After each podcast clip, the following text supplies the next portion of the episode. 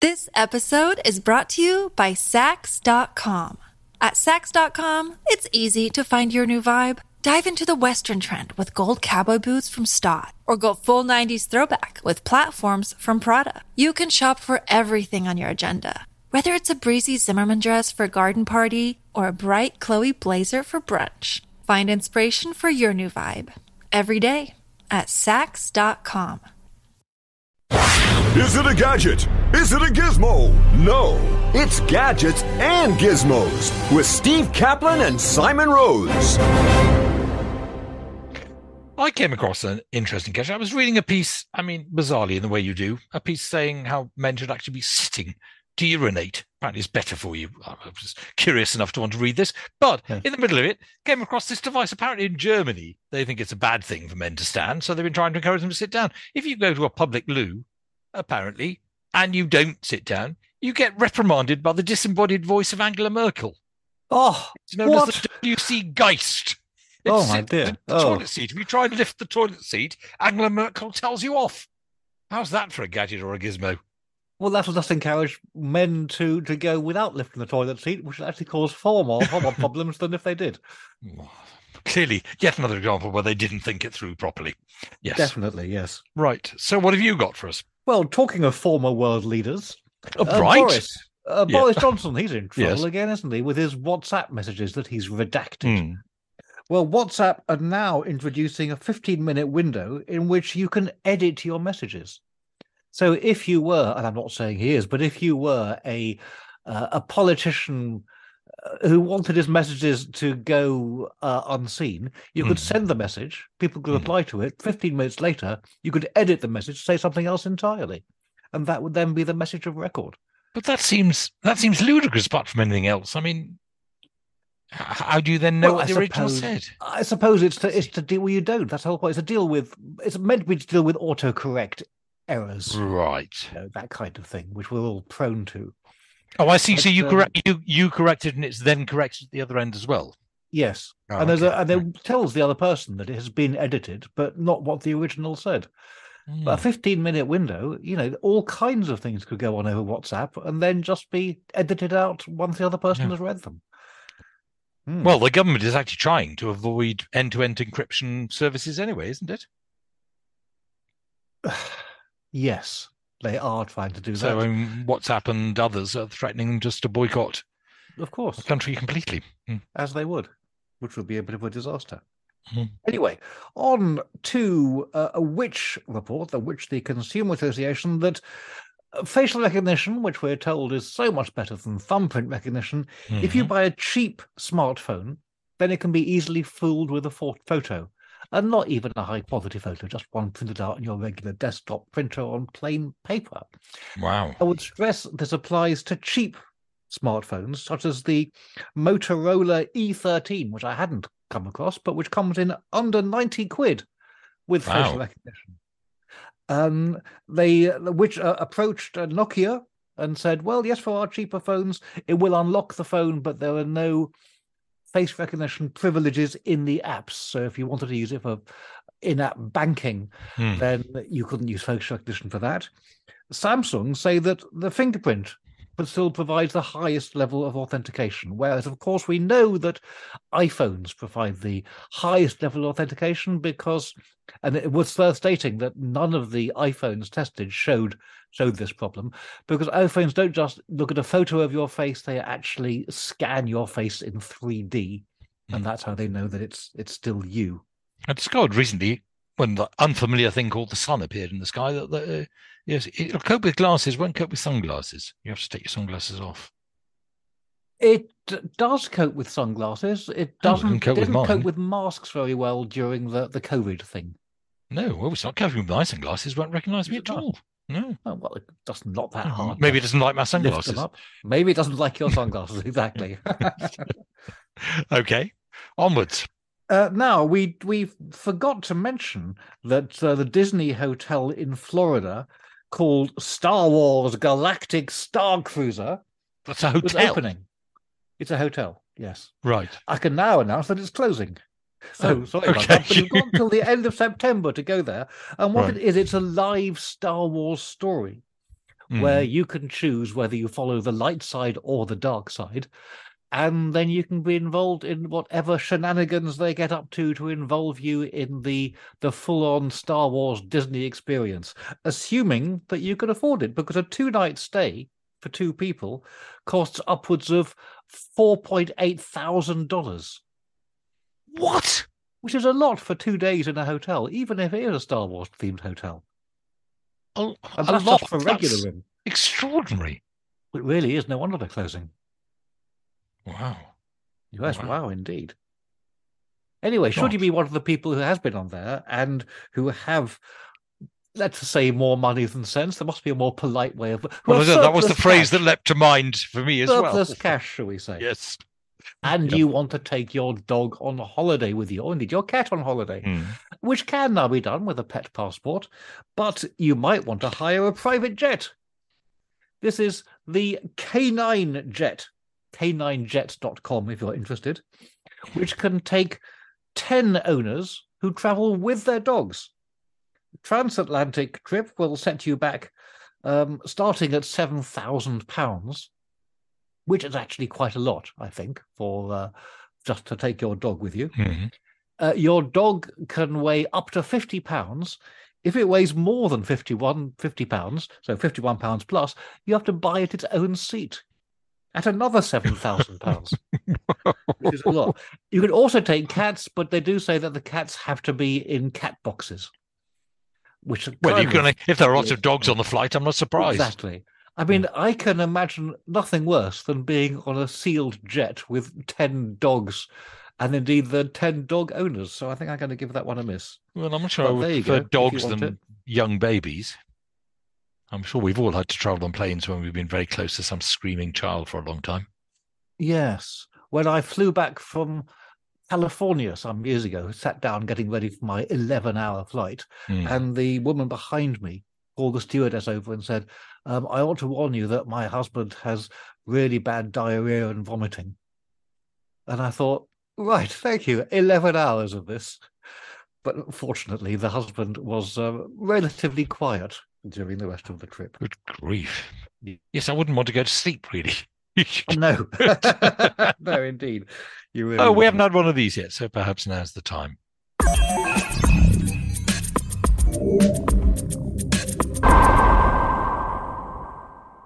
And we talked back in October how Tesla had brought out their new robot Optimus, which had to be Mhm. wheeled on stage because it couldn't walk. I remember. Now it can walk. In fact, we revealed in Hmm. March that it could now walk. It now works rather walks rather more fluidly, and it's quite dexterous, and it can do the kind of assembly line jobs, or indeed jobs in pharmaceutical laboratories where there's a lot of repetitive Mhm.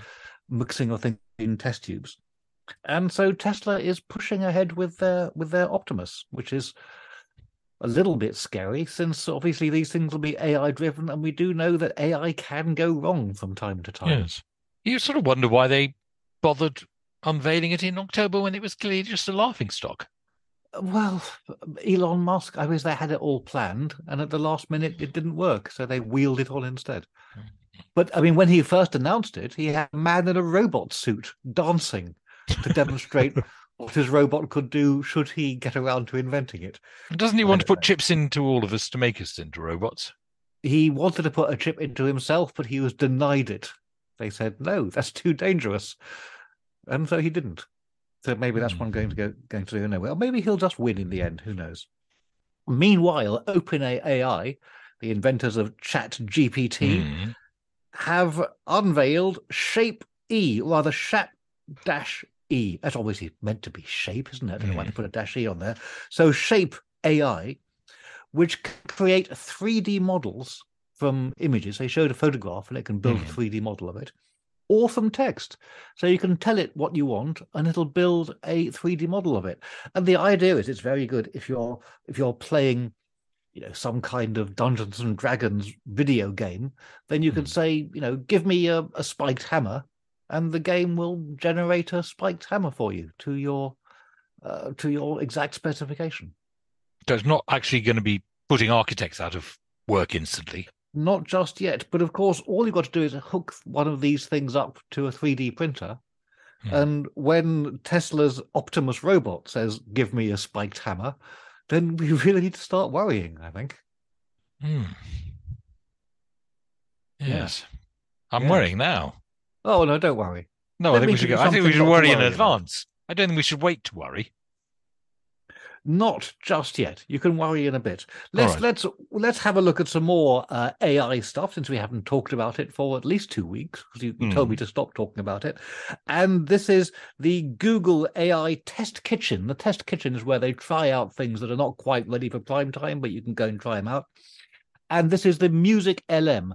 So AI is built on what they call large language models Hmm. and that's how uh, chatbots work. So your your OpenAI chatbot has read everything, literally everything, everything there is to read. Hmm. It has read. But long, language models don't just apply to verbal language; they can also apply to visual language, which is how they're meant to generate images, or indeed music. So, Music LM is the music language model, and you just tell it what kind of music you want, and it'll play it for you. In fact, it'll give you two versions of each piece of music. You tell it which one you think is better, and then it'll feed that back into the system. The idea being that it'll then improve itself. So I started by asking for a traditional jazz trumpet solo. Should we have a listen?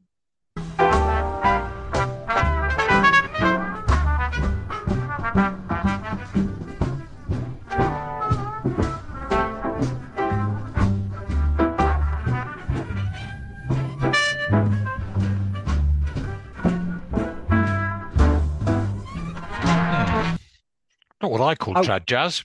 It's not. I once saw a very good description of uh, uh, the difference between trad jazz and modern jazz. Uh, trad jazz being where everyone plays as fast as possible and tries to outdo each other, and modern jazz being where everyone plays as fast as possible and ignores each other. That's rather good. So that. So anyway, I thought, well, okay, difficulty with trad jazz. I asked for a string quartet slow movement. Let's see what it did.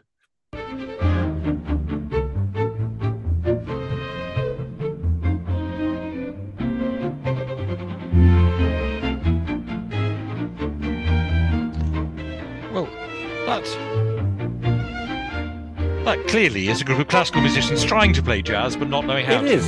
No, exactly. So it seems to like jazz. It's uh, no tunes. Can't do tunes, obviously. But it's us people. Well, there are quite a lot of classical composers who fall into the same category, I guess. Exactly. So Yes. Google say that the more specific you are, the better the results will be. So I said, okay, give me a superhero film theme tune with lots of brass and strings playing fourths and fifths. 'cause fourths and fifths are what make heroic music. And this is what it came up with.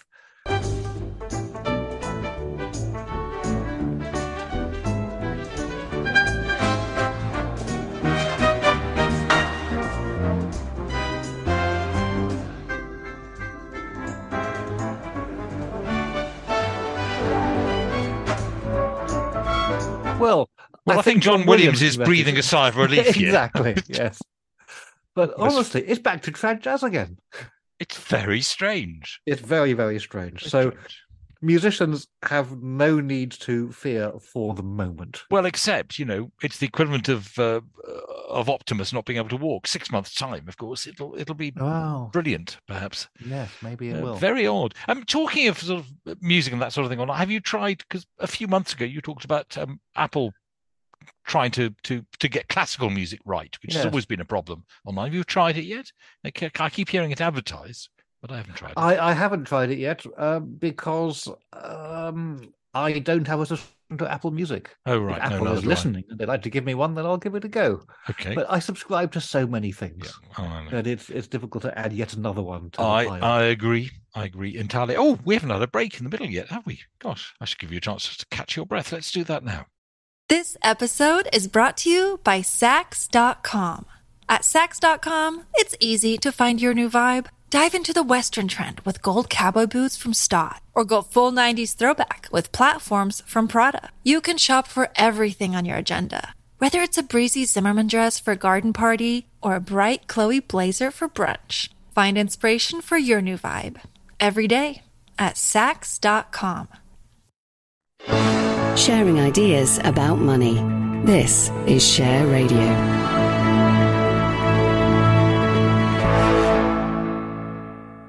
This is Simon Rose. You're listening to Gadgets and Gizmos on Share Radio with Steve Caplin taking us through the latest in tech. What now?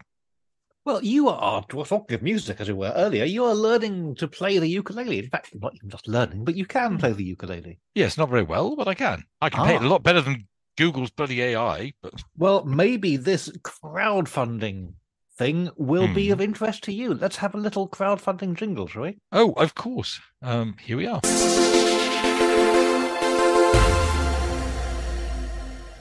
And this is the MU6 label. That's I suppose it's supposed it's probably supposed to be pronounced musics label. Musics.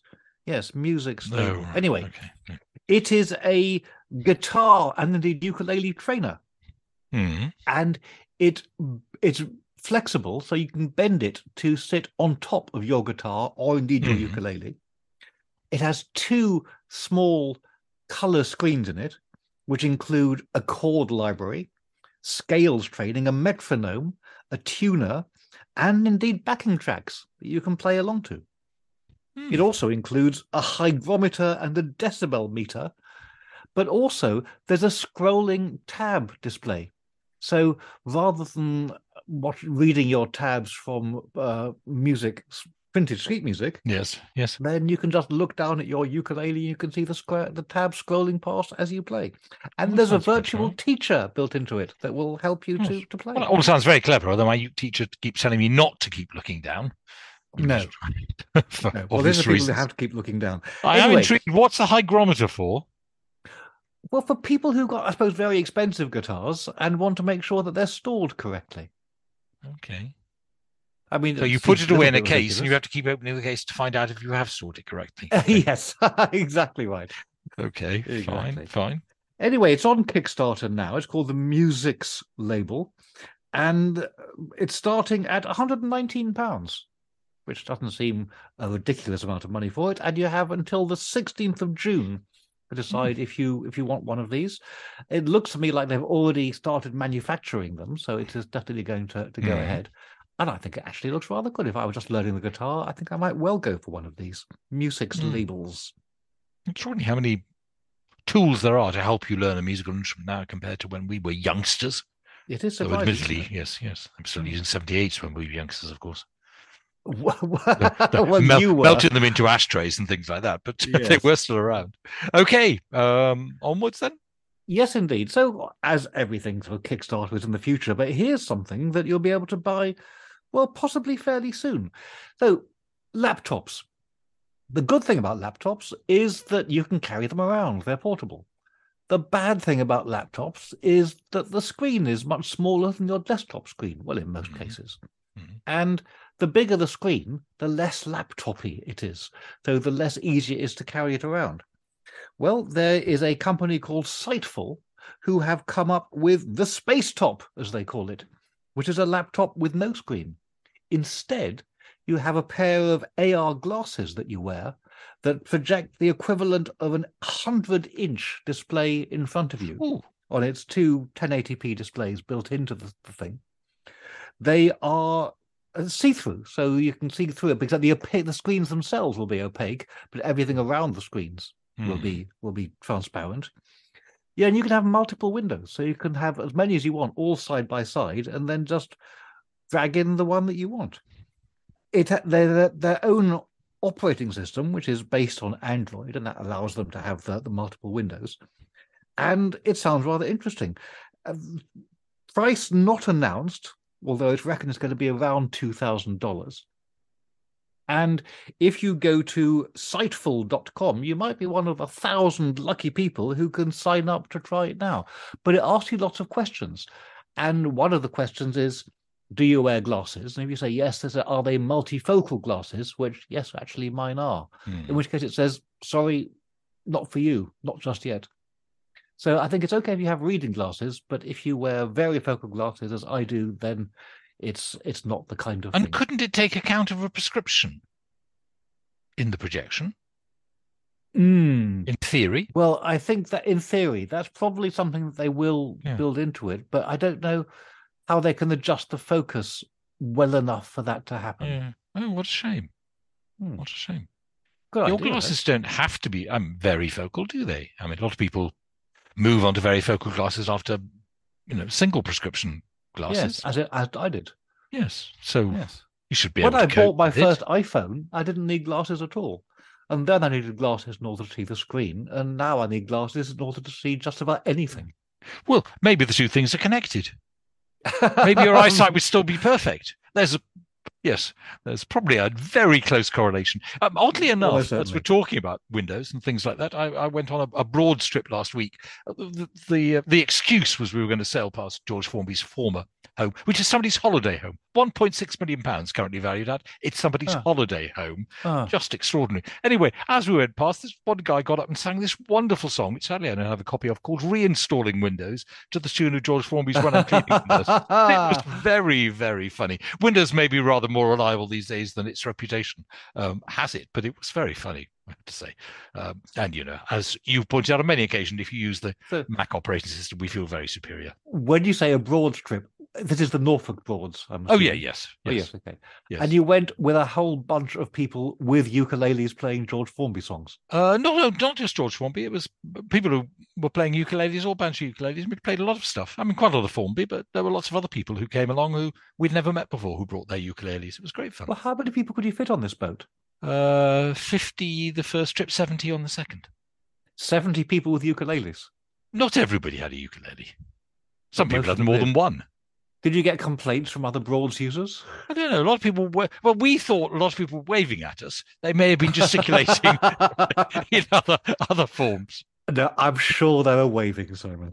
Okay. Well, we're nearly out of time. What have you still got for us? Well, free Wi-Fi on trains, as you know, there's free Wi-Fi on trains.